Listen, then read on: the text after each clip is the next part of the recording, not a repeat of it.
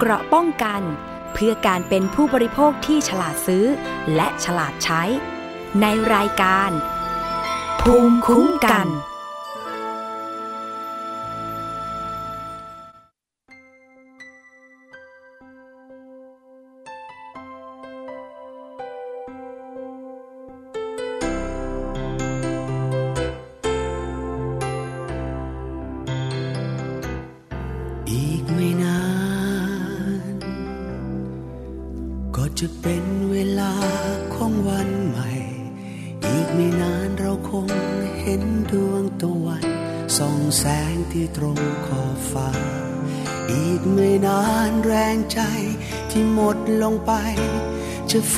กำลังหัวใจ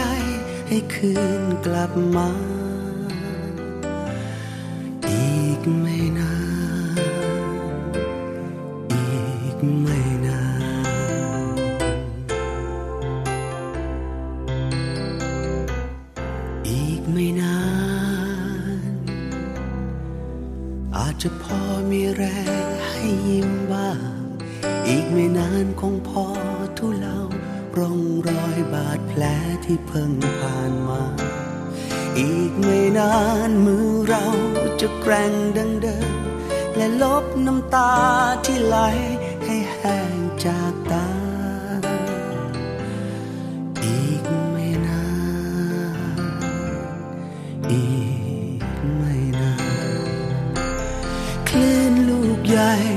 ผ่านไป ทิ้งไว้เพียงคลื่นน้ำตา คลื่นน้ำใจเข้ามาทดแท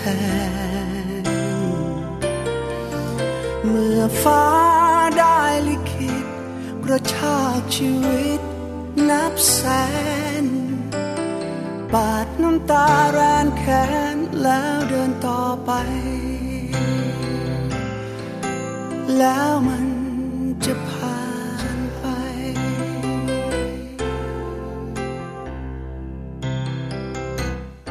อีกไม่นาน จะเป็นคนคนเดิมและเริ่มใหม่ อีกไม่นานจะเดินหน้าไป ไม่คืนกลับหลังไม่มองกลับมา อีกไม่นานจะยืนได้ด้วยตัวเอง ด้วยหวังที่เต็มหัวใจไม่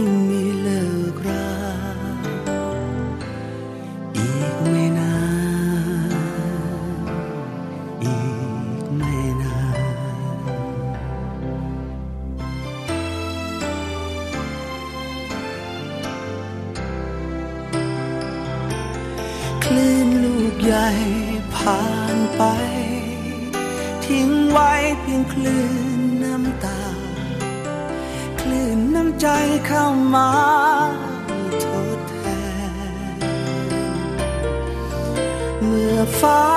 ได้ลิขิตประชากชีวิต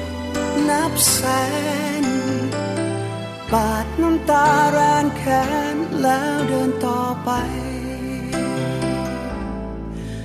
แล้วมันจะผ่าน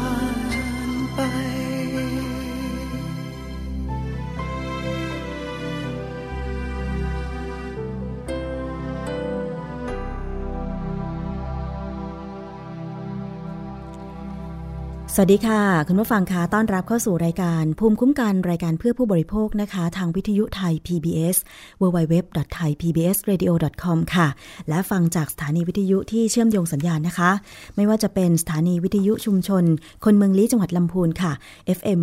103.75เมกะเฮิรตซ์สถานีวิทยุชุมชนเทศบาลทุ่งหัวช้างจังหวัดลำพูนค่ะ FM 106.25เมกะเฮิรตซ์สถานีวิทยุชุมชนวัดโพบาลังจังหวัดราชบุรี FM 103.75เมกะเฮิรตซ์สถานวิทยุชุมชนคนเขาวงจังหวัดกาฬสินธุ์ FM 89.5เมกะเฮิรตซ์สถานีวิทยุชุมชนปฐมสาครจังหวัดสมุทรสาคร FM 106.25เมกะเฮิรตซ์แล้วก็สถานีวิทยุชุมชนคนหนองหญ้าไซจังหวัดสุพรรณบุรี FM 107.5เมกะเฮิรตซ์นะคะ วันนี้เริ่มต้นด้วยเพลงอีกไม่นานค่ะ เสียงของพี่เบิร์ดธงชัยแมคอินไตย์นะคะ เปิดเพลงนี้ก็เพื่อที่จะให้กำลังใจ พี่น้องทางภาคใต้ที่โดน น้ำท่วมอยู่นะคะ ไม่ว่าจะ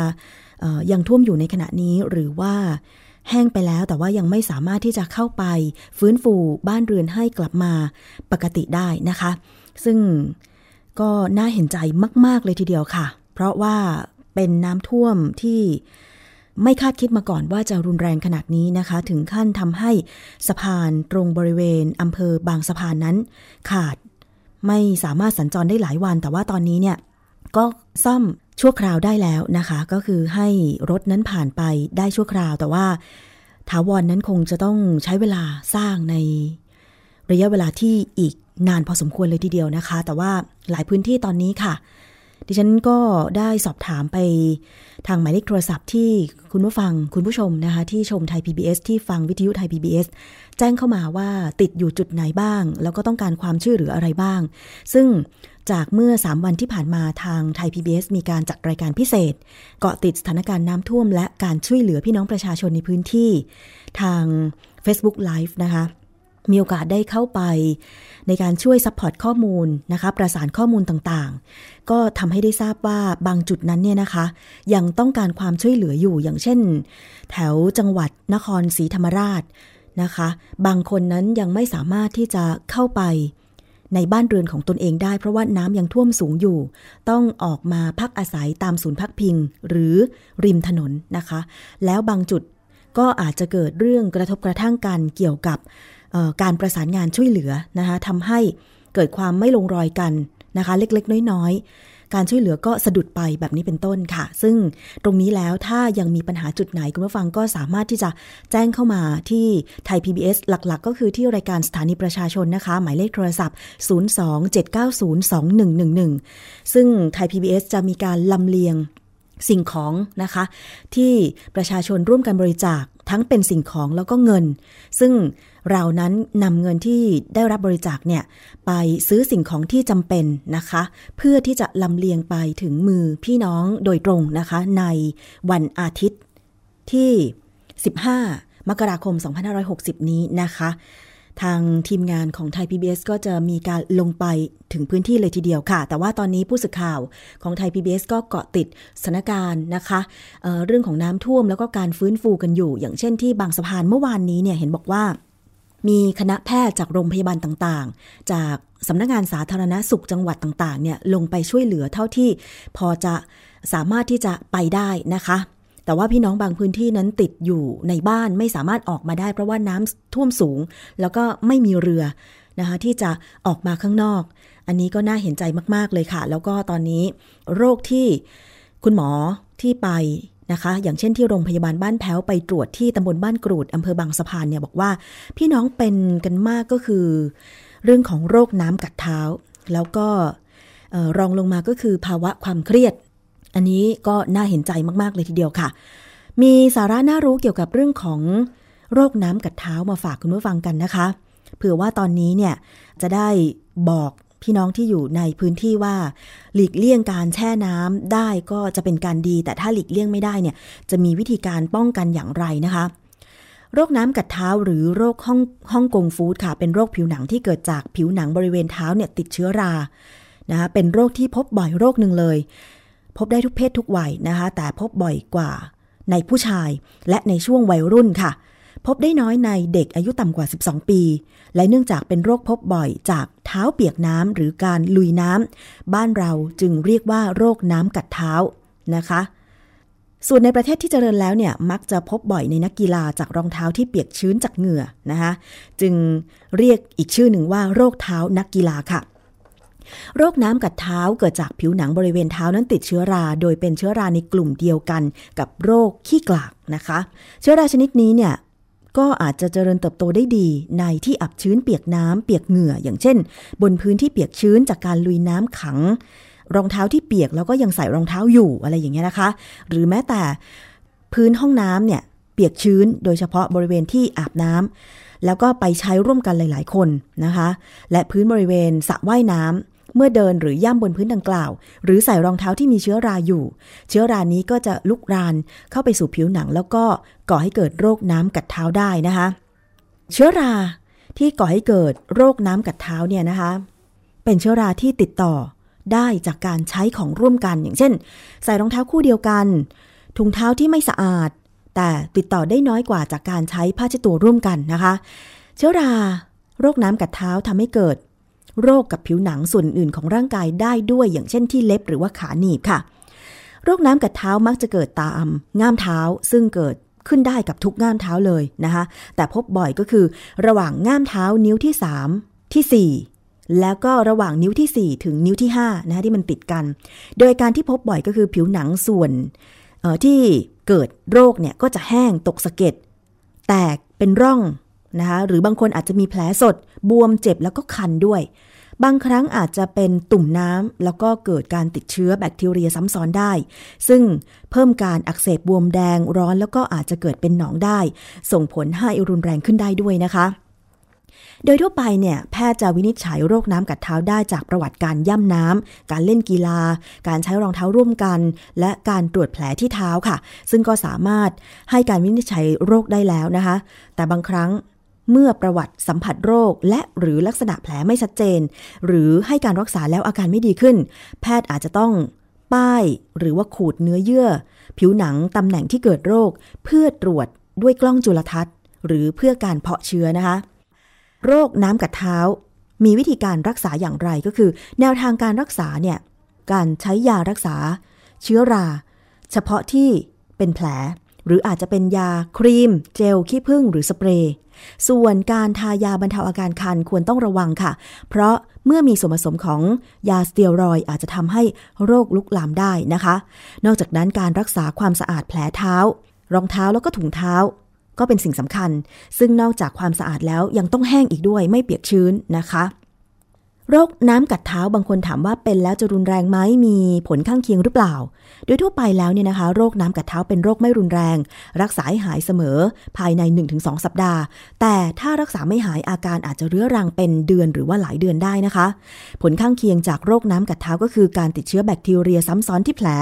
ซึ่งอาจจะส่งผลให้แผลมีการอักเสบมากขึ้น แล้วก็เกิดเป็นหนองได้นะคะ ซึ่งจำเป็นจะต้องพบแพทย์เพื่อรักษาด้วยยาปฏิชีวนะตามแพทย์สั่งนะคะ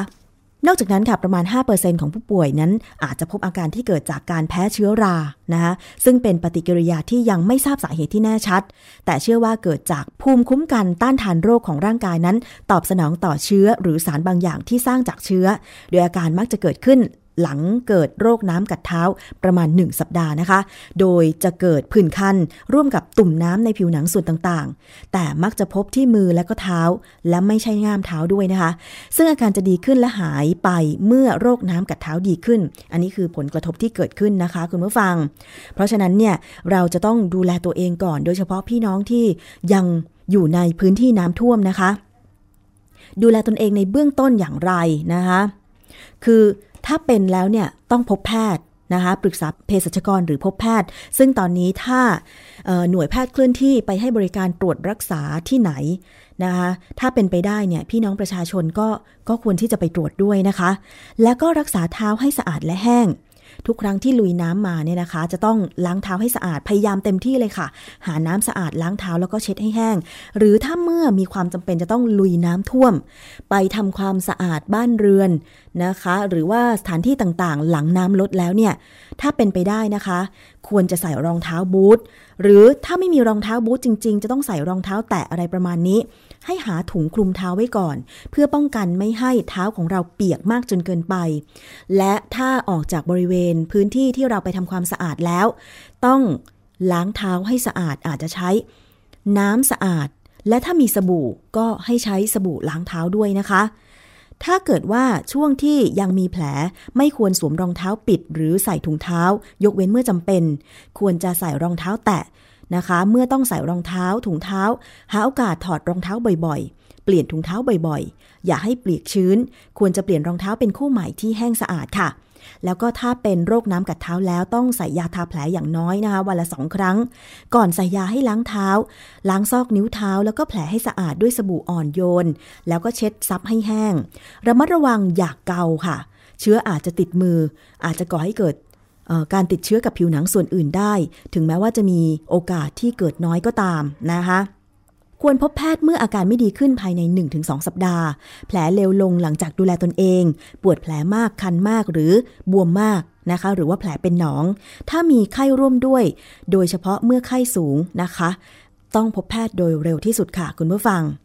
การป้องกันก็อย่างที่บอกไปว่าหลีกเลี่ยงการย่ำน้ำแต่ในพื้นที่น้ำท่วมหลีกเลี่ยงไม่ได้เลยนะคะ เพราะฉะนั้นเมื่อพ้นจากน้ำมาแล้วก็ต้องทำเท้าให้สะอาด ล้างเท้าให้สะอาด เลยมาถึงหน้าแข้งด้วยก็ดีนะคะ แล้วก็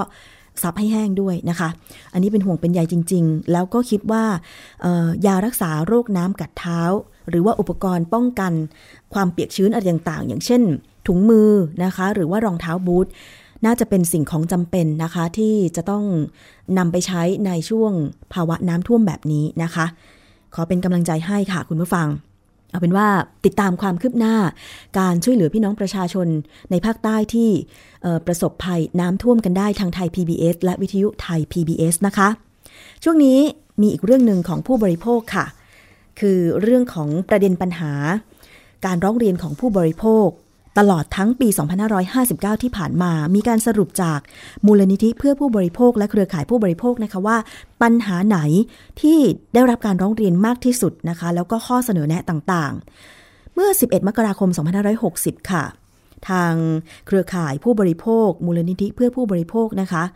มีการจัดแถลงข่าวเกี่ยวกับเรื่องของการร้องเรียนผู้บริโภคในปี 2559 ที่ผ่านมาค่ะ หนึ่งปีที่ผ่านมาเนี่ยนะคะ มีผู้บริโภคร้องเรียนจำนวน 3,622 เรื่อง ทายสิคะว่าเป็นเรื่องอะไรมากที่สุดแทนแทนเป็นเรื่องปัญหาด้านบริการสาธารณสุข รองลงมาก็คือเรื่องของการเงินการธนาคาร และบริการสาธารณะค่ะ ซึ่งเรื่องที่มีการร้องเรียนต่างๆเนี่ยนะคะ ก็มีการสรุปหลาย ๆ เหตุผลว่า ปัญหาเกิดจากอะไร แล้วก็ข้อเสนอแนะของเครือข่ายภาคประชาชน และงานที่ทำต่อไปเนี่ยนะคะ คืออะไรนะคะ ผู้ช่วยศาสตราจารย์จุมพลชื่นจิตสิริค่ะ รองประธานกรรมการองค์การอิสระเพื่อการคุ้มครองผู้บริโภค ภาคประชาชนกล่าวว่า จากการทำงานขององค์การอิสระเพื่อการคุ้มครองผู้บริโภคภาคประชาชน ใน 3 ปีที่ผ่านมาเนี่ยนะคะ พบว่าเกิดประโยชน์ต่อการคุ้มครองผู้บริโภคมาก ทั้งช่วยให้ผู้บริโภคได้รับการคุ้มครองมากขึ้นนะคะ อย่างเช่น การคุ้มครองผู้บริโภคจากตู้น้ำดื่มหยอดเหรียญเรื่องของบัตรโดยสารรถไฟใต้ดินด้วย อันนี้เป็นอีกเรื่องหนึ่งนะคะ หรือควบคุมราคาจำหน่ายก๊าซหุงต้มทั่วประเทศนะคะแล้วก็รวมไปถึงการเสนอให้มีกฎหมายคุ้มครองสินค้าใหม่ที่ชำรุดบกพร่อง หรือที่เรียกว่าเลมอนลอนะรวมถึงความร่วมมือกับภาครัฐและเอกชนในการควบคุมโฆษณาผลิตภัณฑ์สุขภาพที่ผิดกฎหมายด้วยนะคะมีข้อเสนอให้รัฐบาลนั้นเร่งดำเนินการจัดตั้ง องค์การอิสระเพื่อการ คุ้มครองผู้บริโภคเพื่อให้เป็นอิสระในการเกิดพลังในการคุ้มครอง และก็พิทักษ์สิทธิผู้บริโภคด้วยนะคะนอกจากนี้ยังคาดหวังว่าในปี 2560 เนี่ย กระทรวงสาธารณาสุข โดยสำนักงานคณะกรรมการอาหารและยาหรืออยจะเดินหน้ายกระดับการคุ้มครองผู้บริโภค ให้มีฉลาก GMO ครอบคลุมอาหารที่มี GMO ทุกชนิดนะคะ รวมถึง กสทช จะสามารถบังคับให้ค่ายมือถือนั้นคิดอัตราค่าบริการตามการใช้งานจริงเป็นวินาทีทุกรายการส่งเสริมการขาย ตามที่มีมติของกทคไปเมื่อ 17 พฤษภาคม 2559 นะคะซึ่งถ้ายังไม่บังคับเนี่ยก็จะเกิดความเสียหายต่อผู้บริโภค มากกว่า 18,000 ล้านบาทนะคะ ทางด้านของนางสาวสารีอองสมหวังค่ะเลขาธิการมูลนิธิเพื่อผู้บริโภคบอกว่า ปี 2559 ที่ผ่านมาเนี่ยมีเรื่องร้องเรียนอย่างที่บอกไปก็คือ 3,622 เรื่อง เป็นปัญหาด้านบริการสาธารณสุข ปัญหาด้านบริการสุขภาพจำนวน 680 เรื่อง ปัญหาด้านการเงินการธนาคาร 626 เรื่อง ปัญหาด้านบริการสาธารณะ 553 เรื่อง ปัญหาด้านสื่อและโทรคมนาคม 541 เรื่อง ปัญหาด้านผลิตภัณฑ์สุขภาพ 450 เรื่อง สินค้าและบริการทั่วไป 372 เรื่อง และปัญหาที่อยู่อาศัย 138 เรื่อง อันนี้เป็นการสรุปมาจากรอบปีที่ผ่านมานะคะนอกจากนี้ค่ะ องค์กรผู้บริโภคยังมีบทบาทในการเผยแพร่ข้อมูลเพื่อเลือกซื้อสินค้า อย่างเช่น การสำรวจการทำบัตรเดบิต แบบมีประกันชีวิต เพื่อดูว่าได้รับกรมธรรม์หรือไม่ หรือผู้บริโภคนั้นสามารถเปิดใช้บริการ ATM แบบธรรมดาได้หรือไม่นะคะ อันนี้ก็คือ เรื่องที่เคยมีการตรวจสอบนะคะ อีกเรื่องหนึ่งค่ะก็คือการตรวจสอบสารกันบูดในขนมจีน การทดสอบปริมาณสารไนเตรตและไนไตรท์ในไส้กรอก หรือการมียาปฏิชีวนะตกค้างในอาหารฟาสต์ฟู้ด ซึ่งเรื่องนี้ก็เคยถูกนำเสนอในรายการภูมิคุ้มกันแล้วด้วยนะคะ ผลสำรวจและการเผยแพร่ข้อมูลหลายเรื่องเนี่ยได้รับความร่วมมือจากออยในการตรวจสอบสถานประกอบการนะเมื่อสินค้าตกมาตรฐาน ได้สร้างความตื่นตัวให้กับผู้บริโภคจำนวนมาก แล้วก็ความร่วมมือจากผู้ประกอบการเนี่ยนะคะ ที่ให้ความร่วมมือมาเห็นได้ชัดเจนในการพัฒนาสินค้าให้มีคุณภาพมากขึ้นนะคะ มาดูตามภูมิภาคต่างๆ บ้างนะคะว่า มีเรื่องผู้บริโภค ร้องเรียน มาเรื่องอะไรบ้าง แล้วก็มีการทำงานเพื่อแก้ไขปัญหาอะไรบ้างนะคะ คุณสุภาพรถิ่นวัฒนากูลค่ะ ผู้แทนเครือข่ายผู้บริโภคเขต 5 ภาคเหนือเนี่ยนะคะ บอกว่าการมีองค์กรผู้บริโภคในการคุ้มครอง แล้วก็พิทักษ์สิทธิผู้บริโภคนั้นก็มีความสำคัญค่ะ เพราะจะช่วยสนับสนุนให้เกิดองค์กรผู้บริโภคในระดับจังหวัดที่เข้มแข็งมากขึ้น และก็รวมทั้งกลุ่มผู้เดือดร้อนในด้านต่างๆ ที่สามารถเข้ามามีส่วนร่วมกับภาครัฐ ในการคุ้มครองผู้บริโภคได้มากขึ้นนะคะ ปีที่ผ่านมาเนี่ยมีการสนับสนุน ให้เกิดการพัฒนากลไกคุ้มครองผู้บริโภคภาคประชาชนใน 44 จังหวัดทำให้เกิดความร่วมมือกับหน่วยงานในพื้นที่ ในการทำงานคุ้มครองผู้บริโภคในรูปแบบสภาผู้บริโภคจังหวัด อย่างเช่นที่พะเยาก็มีการจัดตั้งสภาผู้บริโภค มีรูปแบบคณะทำงานที่เป็นทางการ เพื่อขับเคลื่อนงานผู้บริโภคในจังหวัดพะเยา ส่วนที่เพชรบุรีค่ะ ร่วมกับ สำนักงานสาธารณสุขจังหวัดก็มีการจัดตั้งสภาผู้บริโภคจังหวัด ในประเด็นของการรู้เท่าทันการโฆษณาผลิตภัณฑ์เพื่อสุขภาพเกินจริง เพื่อที่จะมีการแลกเปลี่ยนนะคะความคิดเห็นเล่าถึงสถานการณ์ด้านการโฆษณาเกินจริงในจังหวัดนะคะแล้วเกิดคณะทำงานจัดทำข้อเสนอเพื่อสร้างมาตรการในการจัดทำในการจัดการกับโฆษณาที่เกินจริงในระดับจังหวัด ส่วนที่สมุทรสงครามค่ะก็มีการร่วมมือกับ สำนักงงานสาธารณสุขจังหวัดจัดตั้งสภาผู้บริโภคจังหวัด ประเด็นอาหารปลอดภัย เพื่อที่จะผลักดันให้มีการใช้ฉลากโภชนาการ ที่เป็นแบบสัญญาณไฟจราจร เป็นสื่อในการรณรงค์ให้เด็กและเยาวชนตระหนักในการบริโภคอาหารที่เหมาะสมนะคะ ส่วนที่ภาคอีสานค่ะคุณปฏิวัติเฉลิมชาตินะคะ ตัวแทนเขตภาคอีสานก็บอกว่า จากข้อมูลการเฝ้าระวังอุบัติเหตุรถโดยสารสาธารณะ ปี 2559 เนี่ยนะคะ พบว่าอุบัติเหตุรถโดยสารสาธารณะทุกประเภท มีเพิ่มสูงขึ้น โดยเฉพาะรถตู้โดยสารสาธารณะค่ะ ที่เกิดอุบัที่เกิดอุบัติเหตุมากถึง 215 ครั้งหรือ 19.5 ครั้งต่อเดือน บาดเจ็บหลายพันคนนะคะแล้วก็เสียชีวิตก็หลายร้อยคนนะคะมีข้อเสนอค่ะ ให้ทางรัฐบาลนั้นมีการควบคุมความเร็วในการขับขี่รถโดยสารสาธารณะ มีสัญญาณเตือนเมื่อความเร็วสูงกว่ากฎหมายกำหนด เพื่อให้ผู้ขับขี่และผู้บริโภคระมัดระวังร่วมกัน แล้วก็ขอให้มีการเข้มงวดในการตรวจสภาพรถโดยสารมากขึ้น หากมีกรณีอุบัติเหตุซ้ำซากก็ควรจะมีมาตรการ พักใบอนุญาตการเดินรถของผู้ประกอบการ เพื่อให้เกิดความรับผิดชอบร่วมกัน เพื่อความปลอดภัยทางถนน แล้วก็ลดอุบัติเหตุรถโดยสารสาธารณะด้วยนะคะ อันนี้คือในส่วนของภาคอีสาน ในส่วนของเครือข่ายผู้บริโภคภาคตะวันตกค่ะ คุณ พงศพัฒน์หงสุขสวัสดิ์บอกว่า ในปีที่ผ่านมาเนี่ยเครือข่ายองค์กรผู้บริโภค ได้เน้นการเฝ้าระวังโฆษณาผลิตภัณฑ์สุขภาพผิดกฎหมาย ในสื่อออนไลน์ ซึ่งเป็นสื่อใหม่ในยุคดิจิทัล ที่ยังไม่มีหน่วยงานใดออกมาเป็นเจ้าภาพในการกำกับดูแลนะคะ ส่วนการโฆษณาในสื่อเก่าพบว่าเป็นปัญหาคอขวดในการบังคับใช้กฎหมายค่ะ จึงมีข้อเสนอต่อ ออยนะคะให้มีฐานข้อมูลกลางที่ทุกส่วนสามารถเข้าถึงแล้วก็ตรวจสอบได้ ให้มีการแสดงข้อมูลโฆษณาที่อนุญาต และให้ออยใช้แนวทางกระจายอำนาจ ให้หน่วยงานอื่นๆเนี่ยมามีส่วนในการกำกับดูแล โฆษณาที่ผิดกฎหมายด้วยนะคะ เพื่อที่จะแก้ไขปัญหาโฆษณาผลิตภัณฑ์สุขภาพรวมถึง ให้ออยเนี่ยปรับปรุงแนวปฏิบัติในการลงโทษ โดยพิจารณาความผิดฐานโฆษณาเกินจริง เป็นเท็จ แทนที่จะลงโทษเพียงฐานไม่ขออนุญาตโฆษณารวมถึงการกระทำผิดที่ซ้ำซาก อันนี้เป็นการสรุปเรื่องจากเครือข่ายผู้บริโภคในภาคต่างๆนะคะ ถึงการทำงานในปีที่ผ่านมา ก็จะเห็นได้ว่าเป็นปัญหาที่มีทั้งปัญหาเล็กแล้วก็ปัญหาใหญ่ใช่ไหมคะ อย่างเช่นโฆษณาผลิตภัณฑ์สุขภาพเนี่ยเราเอง ก็คงจะเคยเห็นตามสื่อออนไลน์นะคะต่างๆ หรือแม้แต่ตามสื่อวิทยุชุมชน ดิฉันก็ยอมรับว่าเวลาไปต่างจังหวัดเนี่ยก็เปิดวิทยุชุมชนของจังหวัดต่างๆ ฟังด้วยเหมือนกัน บางทีฟังแล้วก็ไม่สบายใจว่ารายการครึ่งชั่วโมงเนี่ยนะคะ โฆษณาไปแล้ว 20 นาที แล้วหลังจากนั้นก็ให้ฟังเพลง คือไม่มีเนื้อหาอย่างอื่นเลยอะค่ะนอกจากเนื้อหาของผลิตภัณฑ์ ซึ่งฟังแล้วก็ รู้สึกไม่สบายใจ เพราะว่าเป็นการให้ข้อมูลด้านเดียว ไม่ไม่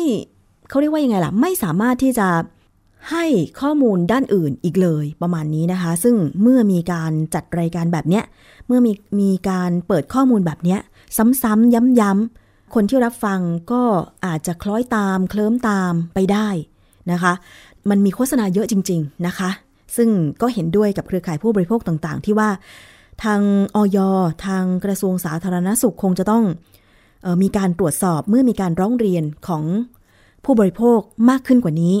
นะคะ แล้วขั้นตอน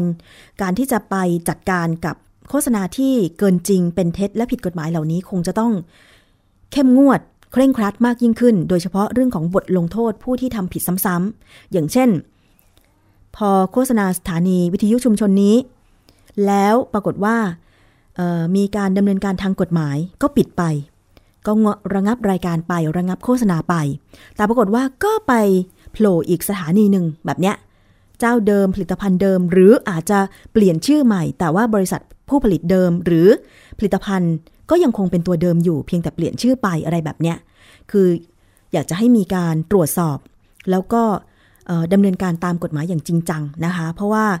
หลายๆ ผลิตภัณฑ์เนี่ยโฆษณาเกินจริงจนทำให้เกิดความเข้าใจผิดในตัวผลิตภัณฑ์นั้นๆ ว่า มันใช้แล้วดี มันใช้แล้วหายจากอาการต่างๆ ซึ่งจริงแล้วเนี่ยมันคนละเรื่องกันนะคะยาโฆษณาไม่ได้ แต่ว่าผลิตภัณฑ์ เพื่อเสริมอาหารเสริมสุขภาพเนี่ยไม่ใช่ยารักษาโรค เพราะฉะนั้นจะโฆษณาเกินจริงไม่ได้นะคะแล้วก็ต้องมีข้อมูลวิชาการที่มารองรับด้วย แล้วก็ต้องไม่สร้างความเข้าใจผิดให้กับผู้บริโภคด้วย อันนี้จึงเป็นเรื่องสำคัญนะคะ ถือว่าเป็นเรื่องเล็ก ๆ น้อย ๆ แต่ว่าประชาชนผู้บริโภคได้รับทราบอยู่ในชีวิตประจำวัน แล้วก็บางคนเนี่ยหลงเชื่อไป ซื้อผลิตภัณฑ์ที่ไม่มีประโยชน์เหล่านั้น นอกจากเสียเงิน แล้วเนี่ยอาจจะได้รับผลกระทบด้านสุขภาพด้วยนะคะ อันนี้หวังว่าการทำงานจะมีความก้าวหน้ามากยิ่งขึ้น ในการดูแลคุ้มครองผู้บริโภคนะคะ เอาละค่ะ ช่วงนี้ พักฟังเพลงกันสักครู่หนึ่ง เดี๋ยวช่วงหน้ายังมีนานาสาระมาฝากกันอีกกับรายการภูมิคุ้มกันค่ะ ไม่ว่าความฝันจะไกลสักเท่าไร ก็ไม่หวั่นไหวถ้าเธอเคียงข้าง แบ่งปันชีวิต เป็นเพื่อนร่วมทางไม่ห่างไปไหน ไม่ว่าวันนี้และในทุกๆวัน เธอจะมีฉันไม่ว่าเมื่อไร เป็นเพื่อนเสมอผูกพันด้วยใจ ฉันรักเธอ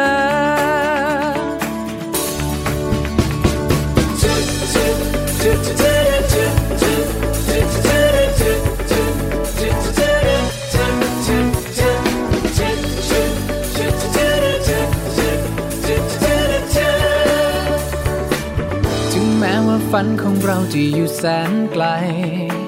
ถึงแม้ว่าฝันของเราต่างกันมากมาย แต่ในวันนี้ที่ฉันได้พบเธอเพราะความฝัน ปลอบโยนกัน วันที่เสียใจ รวมยินดี วันที่ยิ้มได้ นี่คือความหมาย ของเพื่อนใช่ไหมว่าไม่ว่าความฝันจะไกลสักเท่าไหร่ ก็ไม่หวั่นไหวถ้าเธอเคียงข้าง แบ่งปันชีวิต เป็นเพื่อนร่วมทางไม่ห่างไปไหน ไม่ว่าวันนี้และในทุกๆวัน เธอจะมีฉันไม่ว่าเมื่อไร เป็นเพื่อนเสมอผูกพันด้วยใจ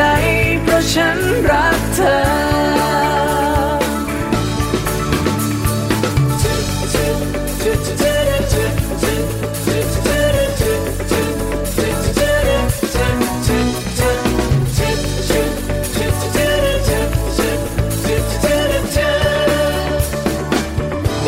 ได้เห็นพูดคุยกับเธอทุกวัน ถึงแม้ว่าฉันและเธอจะทะเลาะกัน โกรธนานแค่ไหนเพื่อนกันสุดท้ายก็เป็นดังเดิมปลอบโยนกัน วันที่เสียใจ รวมยินดี วันที่ยิ้มได้ นี่คือความหมาย ของเพื่อนใช่ไหมโว้ไม่ว่าความฝันจะไกลสักเท่าไร ก็ไม่หวั่นไหวถ้าเธอเคียงข้าง แบ่งปันชีวิต เป็นเพื่อนร่วมทางไม่ห่างไปไหน ไม่ว่าวันนี้และในทุกๆวัน เธอจะมีฉันไม่ว่าเมื่อไร เป็นเพื่อนเสมอผูกพันด้วยใจ เพราะฉันรักเธอ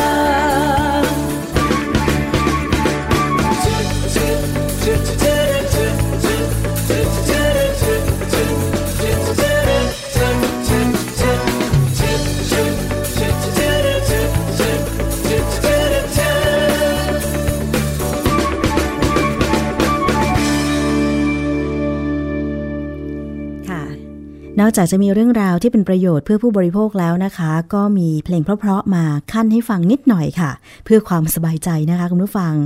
คือบางทีถ้าเราเจอกับเรื่องเดิมๆ เรื่องเครียดๆ อยู่บ่อยๆ นะคะ ก็ควรจะต้องหาอะไรใหม่ ๆทำนะคะ อย่างเช่น นั่งทำงานอยู่บนโต๊ะนานๆ ปวดเมื่อยไปหมดแต่ว่าก็ยังคงนั่งอยู่แบบนั้นเนี่ยอาการปวดอาการปวดเมื่อยหรือ ความเครียดนะคะ ความเมื่อยล้าทางด้านสายตาเนี่ยนะคะ ก็คงจะไม่หายไป ลุกไปจิบน้ำสักนิดนึงนะคะ เดินไปดูต้นไม้สีเขียวๆสักนิดนึงถ้าพอทำได้นะนะคะ ก็จะเป็นการดีค่ะ เพื่อไม่ให้เป็น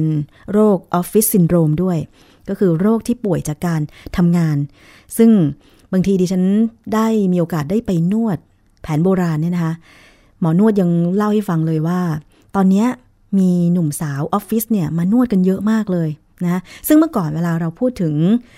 การนวดแผนโบราณเนี่ยก็มักจะเป็นกับผู้ที่สูงอายุใช่ไหมคะที่นิยมไปนวด แต่ว่าตอนนี้เนี่ยยอมรับตรงๆว่า คนวัยทำงานเนี่ยอายุ 20 กว่าๆเนี่ยก็ต้องไปนวดกันแล้ว เพราะว่าเกิดอาการเมื่อยล้าจากการทำงานแม้จะนั่งอยู่ในโต๊ะทำงานก็ก็ตามนะคะ ไม่ใช่ว่าสบายนะคุณผู้ฟัง งานไหนก็ไม่สบายทั้งนั้นแหละนะคะ เพราะว่าถ้าเราตั้งใจทำงานจริง ๆ เนี่ยนะคะ ก็ต้องทำงานให้ครบตามกำหนด แล้วก็รับผิดชอบงานให้เต็มที่เต็มกำลังร้อยเปอร์เซ็นต์ใช่ไหมคะ อาจจะเกิดอาการเมื่อยล้าได้ แต่เราก็แก้ได้ค่ะ ทุกปัญหาเราก็แก้ไขปัญหาได้นะคะ เพียงแต่ว่าต้องค่อยๆ แก้ไป อย่างเช่น ปวดเมื่อยเนี่ย อย่าให้มันเป็นโรคเรื้อรัง ต้องหาทางบรรเทานะคะแล้วก็ดูแลสุขภาพนอกจาก อาจจะไปหาหมอแผนโบราณ ไปนวดแผนโบราณแล้ว อาจจะต้องออกกำลังกายยืดเส้นยืดสายเพิ่มมากขึ้นนะคะ ทานอาหารที่มีประโยชน์อย่างนี้พักผ่อนให้เพียงพอ อย่างเช่น ถ้าอยู่ที่ทำงานจ้องมองคอมพิวเตอร์ นานเกินไปละ กลับบ้านไปก็อาจจะต้องพักสายตาบ้าง ไม่ใช่ ก็ยังอยู่กับหน้าจอโทรศัพท์ หรือ ยังดูหน้าจออื่น ๆ อีกอะไรประมาณนี้นะคะ ต้องพักบ้างอะไรอย่างเงี้ยค่ะ ด้วยความปรารถนาดีจากรายการภูมิคุ้มกันนะคะ ส่วนท่านที่ต้องออกไปทำงานกลางแจ้งนะคะ ก็ขอเป็นกำลังใจให้อันนี้ก็ต้องสู้สู้แดดสู้ฝนใช่ไหมบางทีเราก็หลีกเลี่ยงไม่ได้หรอกนะคะ เพราะว่าอยู่ใต้ฟ้า จะกลัวอะไรกับฝนใช่ไหมคะ แต่ว่าคงจะต้องระมัดระวังตัวกันไว้ เท่านั้นเองดูแลตัวเองนะคะ คุณผู้ฟัง เอาล่ะ ช่วงนี้ คุณยศพรพยุงสุวรรณค่ะ มีนานาสาระมาฝากด้วย วันนี้ค่ะ เป็นเรื่องเคล็ดลับเพิ่มความสูงให้สมส่วน เอ๊ะมันเพิ่มได้ด้วยเหรอเอาไม่ใช่ค่ะคุณผู้ฟังเป็นประเด็นอาหารสำหรับใส่บาตรพระสงฆ์ที่ดีที่สุดต่อสุขภาพแหมเกือบไปเกือบไปนะคนแล้วเรื่องกันเลย ไปดูนะคะว่าเราจะทำบุญทั้งทีเนี่ยอะไรที่เป็นประโยชน์กับพระสงฆ์บ้างค่ะนานาสาระ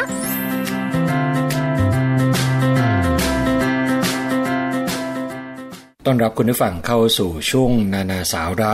กับผมยศพรพยุงสุวรรณนะครับ วันนี้สิ่งที่นานาสาระ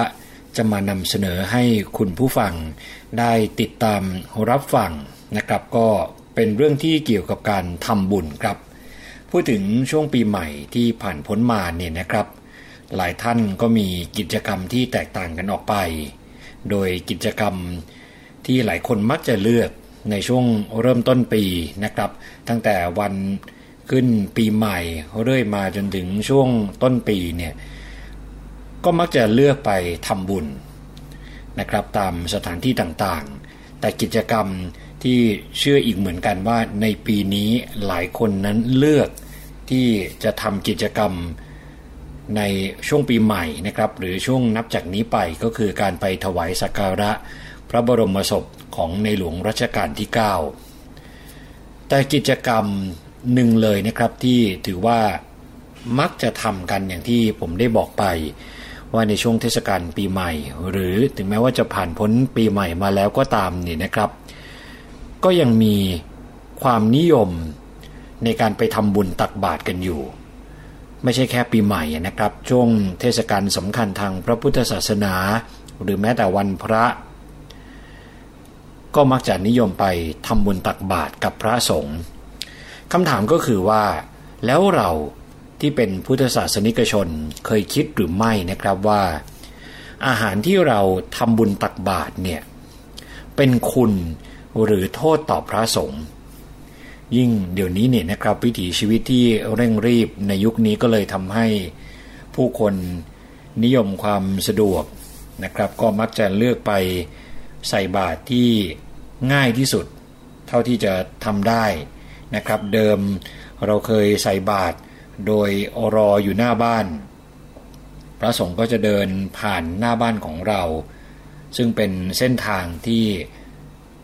ท่านคุ้นเคยนะครับ นั่นหมายความว่าอาจจะมีการไปร้องขอว่าอยากให้ท่านได้เดินผ่านหน้าบ้านของเราในเส้นทางนี้ เพราะว่าเราอยากจะตักบาตรทำบุญในช่วงเช้าๆ แต่ด้วยเมืองโตขึ้นนะครับด้วยวิถีชีวิตที่เร่งรีบ ภาพที่เรามาหุงข้าวทำกับข้าวเพื่อจะใส่บาตรในช่วงรุ่งเช้าของวันใหม่เนี่ยก็ลดน้อยลงไปนะครับ ก็จะเห็นภาพนี้ ไม่มากเหมือนแต่ก่อน แต่ภาพที่เราจะเห็นมากขึ้น ก็คือภาพของผู้คนเนี่ยนะครับ เลือกไปใส่บาตรที่ตลาดเช้า ง่ายสุดเลยใช่ไหมครับ เพราะว่าเป็นจุดที่ทั้งพระสงฆ์แล้วก็เราในฐานะพุทธศาสนิกชนเนี่ยจะไปเจอกันนะครับ ถ้าว่ากันง่าย ๆ ก็คือเจอกันคนละครึ่งทาง คือพระสงฆ์องค์เจ้าตอนนี้จะให้ท่านมาเดิน ผ่านหน้าบ้านทุกบ้านเนี่ยก็คงไม่ไหวนะครับ เพราะว่าข้อจำกัดหลายๆอย่างเนี่ยก็เลยทำให้พระสงฆ์อาจจะไม่สามารถไปเดินตามบ้านหรือผ่านในเส้นทางที่เคยทำได้เหมือนอย่างแต่ก่อนนะครับ ก็เลยอย่างที่บอกไปว่ามาเจอกันคนละครึ่งทาง ซึ่งเราก็จะพบนะครับว่ามีกับข้าวสำเร็จรูปที่ถูกจัดวางไว้เป็นชุดๆ เพื่อให้คนที่ต้องการทำบุญตักบาตรสามารถ ใส่บาตรได้เลยนะครับ เพราะว่ามักจะมีพระยืนบินทบาทในบริเวณนั้นๆ ราว2-3รูป ภาพนี้เราเห็นกันมากขึ้นในสังคมเมืองนะครับ ส่วนใหญ่อาหารเนี่ยก็จะถูกพ่อค้าแม่ค้าจัดใส่เป็นชุดๆในจานบ้าง ในถุงพลาสติกบ้าง เพื่อใส่บาตรเป็นชุดๆนะครับ โดยที่บางคนที่ทำบุญเนี่ยก็ไม่รู้ด้วยซ้ำไปว่า ตัวเองใส่บาตร ด้วยอาหารอะไรคือไม่รู้ถึงขนาดนั้นนะครับ เพราะฉะนั้นปีใหม่ทั้งทีเนี่ยหลายคนนะครับอยากจะทำสิ่งดีๆ รับปีใหม่ไหนๆก็จะเริ่มการทำบุญรับปีใหม่ เพื่อความเป็นสิริมงคล ก็น่าที่จะตั้งใจทำดีนะครับให้ถูกวิธี แล้วก็เกิดประโยชน์ทั้งกับตัวเองแล้วก็รวมไปถึงผู้อื่นด้วย เริ่มจากการทำบุญตักบาตรปีใหม่ นะครับมีข้อมูลจากกรมการแพทย์กระทรวงสาธารณาสุข เขาบอกว่าสุขภาพพระสงฆ์ที่เข้ารับการรักษาในโรงพยาบาลสงฆ์ปี 2558 พบนะครับว่า โรคที่พระสงฆ์ป่วยสูงสุด 5 อันดับแรก 1 เลยก็คือโรคเมตาบอลิซึมและไขมันในเลือดผิดปกติ 2. โรคความดันโลหิตสูง 3. โรคเบาหวาน 4. โรคไตาวาย หรือว่าไตล้มเหลว และ 5 ก็คือโรคข้อเข่าเสื่อม ซึ่งส่วนใหญ่นี่นะครับเป็นโรคที่เกิดจากพฤติกรรมการกิน อันเนื่องมาจากพระสงฆ์เนี่ยไม่สามารถเลือกฉันอาหารที่คารวาสถวายได้ และ 90%ของคารวาสที่อยู่ในเมืองเนี่ยนะครับ ส่วนใหญ่ก็นิยมซื้ออาหารชุด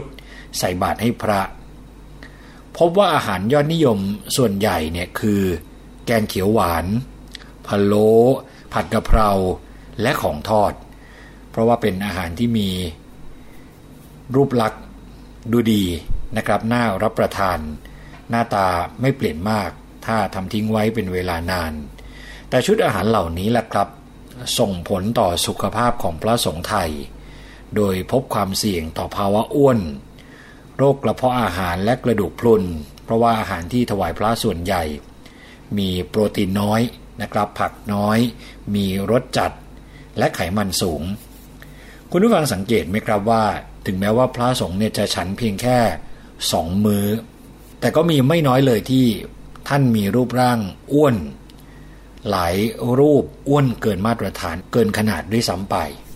นะครับสิ่งที่เราในฐานะพุทธศาสนิกชนเนี่ยจะต้องไม่ลืมเลยนะครับก็คือว่า สมณสารูป พระสงฆ์ไม่สามารถออกกำลังกายได้เต็มที่เหมือนคารวาสผู้ชายทั่วไป ตรงนี้แหละครับที่น่าจะเป็นสิ่งดีๆ ที่ทำให้คุณผู้ฟังเนี่ยได้มาชวนคุย กับคนในครอบครัวกับคนในบ้านนะครับ โดยเฉพาะตัวเล็กๆ ที่อยู่ในบ้าน ให้ได้รู้ถึงสิ่งที่ถูกต้องสิ่งที่ควร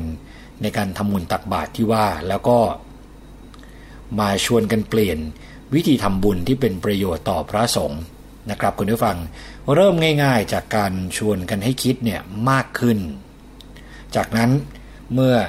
เริ่มรู้ถึงหลักที่ควรจะเป็น ได้เห็นข้อมูลของกรมการแพทย์กระทรวงสาธารณาสุขแล้วนะครับว่า สุขภาพของพระสงฆ์ที่เข้ารับการรักษาในโรงพยาบาลสงฆ์ปี 2558 เนี่ยป่วยด้วยโรคอะไรบ้าง ก็พอจะเดาได้นะครับว่าโรคที่ว่ามาทั้ง 5 โรค ที่เป็น 5 อันดับแรกเนี่ยก็ล้วนแล้วแต่เกิดจากการกินแทบจะทั้งสิ้นนะครับคุณผู้ฟัง เมื่อเราคิดกันให้มากขึ้น จากนั้นก็มาทำเมนูถวายอาหารพระสงฆ์โดยคำนึงถึงสุขภาพของพระสงฆ์เนี่ยเป็นหลัก เลือกอาหารที่ถูกสุขลักษณะมีประโยชน์นะครับ เป็นการทำบุญที่ตั้งใจ และส่งเสริมเรื่องสุขภาพของพระสงฆ์สิ่งเหล่านี้เนี่ยนะครับก็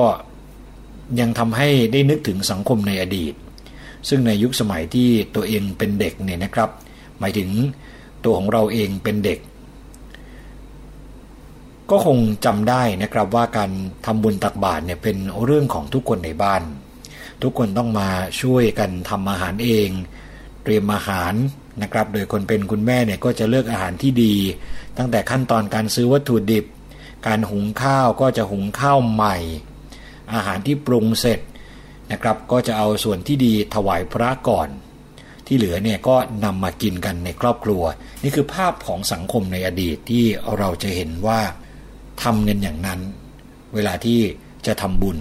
นะครับ เวลาที่จะไปถวายอะไรกับพระสงฆ์เนี่ยก็มักจะต้องถวายท่านก่อน แล้วสิ่งที่เหลือนะครับก็เป็น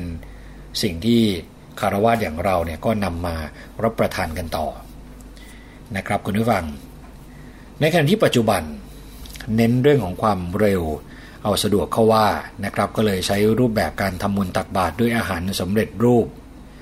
นี่ยังไม่นับรวมถึงการทำให้เรื่องบรรจุภัณฑ์ซึ่งถุงพลาสติกเนี่ยก็กลายเป็นสิ่งของหลักที่ผู้คนเนี่ยเลือกใช้ในการทำบุญเนี่ยไปซะแล้วครับ นอกจากนั้นการทำบุญด้วยข้าวสารอาหารแห้ง เครื่องกระป๋องเนี่ยก็ กลับเป็นที่นิยมในการซื้อหามาทำบุญกันมากขึ้น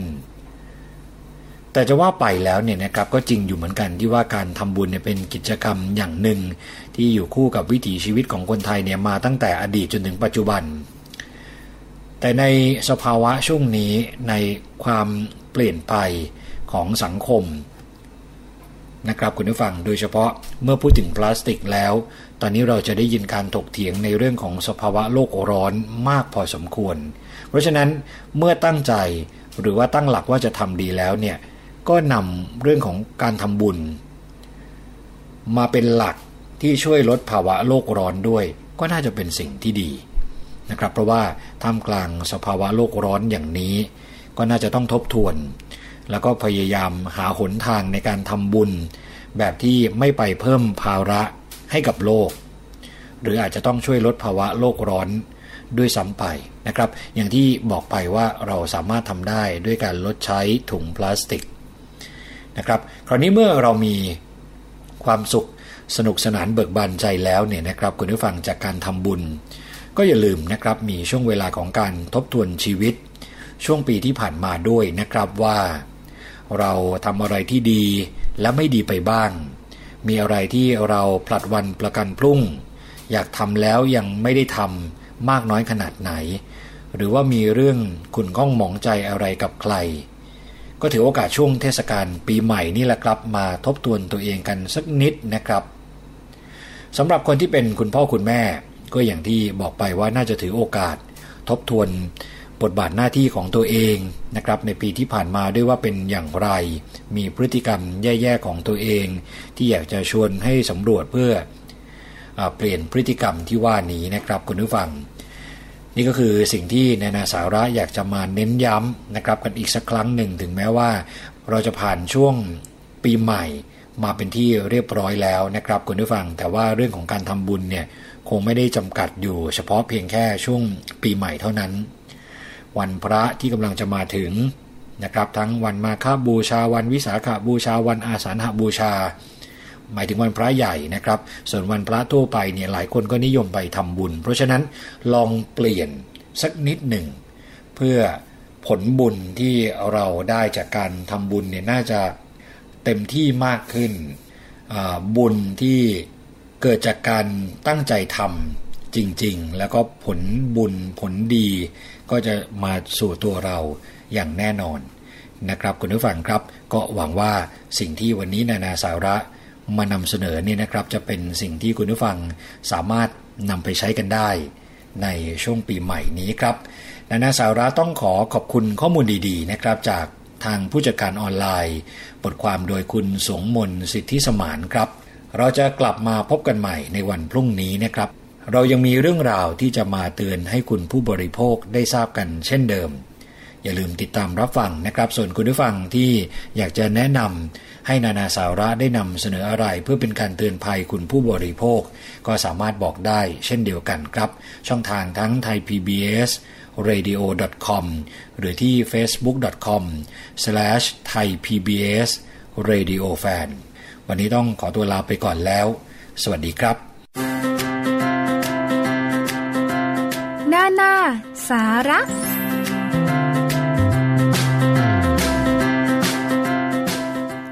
ค่ะนั่นเป็นอีกหนึ่งเรื่องราวดีๆนะคะ ที่นำเสนอในช่วงนานาสาระค่ะ กับช่วงเวลาของรายการภูมิคุ้มกันรายการเพื่อผู้บริโภคทางวิทยุไทย PBS นะคะ www.thaipbsradio.com นอกจากนั้นยังสามารถรับฟังทางแอปพลิเคชันค่ะ โดยดาวน์โหลดไปติดตั้งที่มือถือของคุณนะคะ ฟรี ไม่ว่าจะเป็นระบบ iOS หรือว่า Android ค่ะ ก็คือแอปพลิเคชันไทย PBS และถ้าต้องการรับฟังรายการต่างๆ ของวิทยุไทย PBS ก็คลิกรับฟังตรงช่องวิทยุได้เลยนะคะ มาถึงช่วงท้ายของรายการวันนี้ ประเด็นปัญหาของผู้บริโภคค่ะ ที่มีการแชร์กันในโลกออนไลน์นะคะ เรื่องหนึ่งก็คือการที่มีท่านหนึ่งค่ะ ได้ออกมาโพสต์ในกระทู้ของเว็บไซต์พันทิปนะคะ บอกว่ามีค่ายโทรศัพท์มือถือหนึ่งเนี่ยนะคะนำชื่อผู้เสียชีวิตไปซื้อเครื่องมือถือพร้อมเบอร์โทร แถมยังส่งใบแจ้งหนี้ไปยังญาติของผู้เสียชีวิตอีกด้วย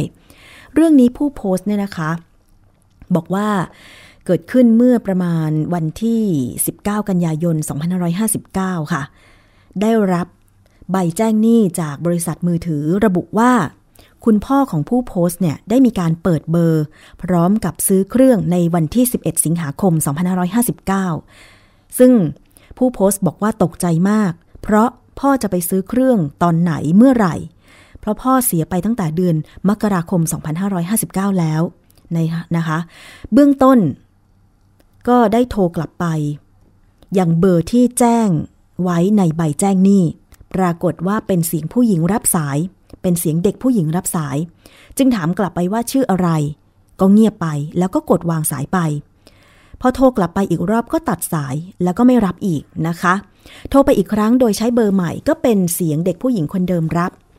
ผู้โพสต์บอกว่าถามไปว่าชื่ออะไรก็เงียบไปแล้วก็กดวางสายไปอีก พอ โทรกลับไปอีกก็ไม่รับสายอีกเลยนะคะเริ่มรู้สึกตังหิดใจว่าเกิดอะไรขึ้น พร้อมกับทั้งได้โพสต์ภาพใบแจ้งหนี้ของค่ายมือถือดังกล่าวนะคะ ของเดือนกันยายน และเดือนตุลาคมปี 2559 ผู้โพสต์บอกว่าหลังจากตั้งสติได้ก็โทรไป call center ของค่ายมือถือนั้น ได้รับคำแนะนำเบื้องต้นจาก call center ก็คือให้ไปแจ้งความไว้ และนำใบแจ้งความไปแจ้งที่ศูนย์ของค่ายมือถือใกล้บ้านนะคะ ในเบื้องต้นฝั่งของ call center ค่ายมือถือทำได้เพียงแค่ระงับการใช้สัญญาณโทรศัพท์ ไม่สามารถบอกว่าเบอร์ที่แอบไปเปิดนั้นเนี่ยนะคะเปิดใช้บริการที่ไหนหรือรายละเอียดใด ๆ บอกว่าต้องไปทำเรื่องสอบถามที่ศูนย์ของค่ายมือถือเท่านั้นนะคะหลังจากนั้นผู้โพสต์ก็ได้โพสต์ ใบแจ้งความ แจ้งความไว้ที่สถานีตำรวจภูธรเมืองขอนแก่นนะคะ ต่อมา 19 กันยายน 2559 ได้แจ้งเรื่องไปยังศูนย์ค่ายมือถือ ที่ห้างแห่งหนึ่งที่ขอนแก่น เจ้าหน้าที่รับเรื่องไว้แต่ก็ไม่สามารถบอกได้ว่า เบอร์ที่แอบเปิดนั้นเปิดใช้บริการที่ร้านไหนนะคะเอาง่ายๆก็คือบอกอะไรไม่ได้เลย เพียงแค่รับเรื่องไว้แล้วก็แจ้งว่าจะแจ้งกลับ 45 วันนะคะ ต่อมาเดือนตุลาคม 2559 ก็ยังมีใบแจ้งหนี้ส่งไปที่บ้านอยู่ จนกระทั่งเดือนพฤศจิกายน 2559 ก็ยังมีใบแจ้งหนี้ส่งไปที่บ้านของผู้โพสต์เช่นกันนะคะล่าสุดธันวาคม 2559 ค่ะ ก็มีใบแจ้งให้ไปชำระค่าเครื่องพร้อมกับค่าปรับทำให้รู้ว่าโทรศัพท์เครื่องที่แอบไปเปิดเบอร์กับค่ายมือถือนั้นเนี่ยเป็น รุ่นหนึ่งนะคะที่มีวางจำหน่ายในท้องตลาด กระทั่งมกราคมปี 2560 นี้ก็ยังไม่ได้รับคำตอบจากค่ายมือถือดังกล่าว หรือหน่วยงานใด ๆ จากค่ายมือถือนั้นเลย รู้สึกไม่เป็นธรรม เพราะว่ารู้สึกเสื่อมเสียชื่อเสียง แล้วก็ไม่ได้เป็นผู้กระทำจริง ๆ ผู้โพสต์บอกว่าบัตรประชาชนตัวจริงของคุณพ่อที่เสียชีวิตไปเนี่ยก็ถูกเก็บไว้อย่างดี และถูกนำไปแจ้งยกเลิกเรียบร้อยแล้ว ตั้งแต่คุณพ่อเสียชีวิต ส่วนสำเนาบัตรประชาชนก็เซ็นกำกับไว้ทุกแผ่นทุกครั้งที่ใช้งาน จึงอยากจะถามค่ายมือถือว่า พนักงงานที่ขายเครื่องไม่ได้ตรวจสอบ หรือว่าไม่ได้ดูหน้าของผู้ซื้อกับบัตรประชาชนว่าตรงกันหรือไม่ก่อนจะขายหรือยังไง ถ้าเป็นไปได้ก็อยากจะทราบว่า ใครเป็นบุคคลที่ขายเครื่องโทรศัพท์รุ่นนี้ ให้กับใครที่เป็นผู้ซื้อตัวจริงนะแล้วเรื่องนี้จะจบอย่างไรรู้สึกไม่สบายใจทุกครั้งที่เห็นเอกสารเหล่านี้ อันนี้ก็เป็น